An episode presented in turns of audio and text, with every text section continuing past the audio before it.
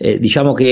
eh, sicuramente era un luogo lontano dal centro della città, eh, in un ambiente mm,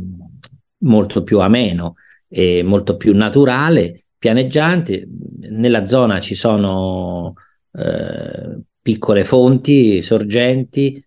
quindi era su una via di comunicazione importante perché la Trionfale è la via eh, rinominata così, mi sembra intorno al 396 o poco dopo, eh, per la vittoria di Fulvio Camillo su Veio e quindi una strada consolare importante che era già una via di comunicazione eh, pronta e quindi un'area di servizio in quel momento forse a, a, a questi problemi poteva essere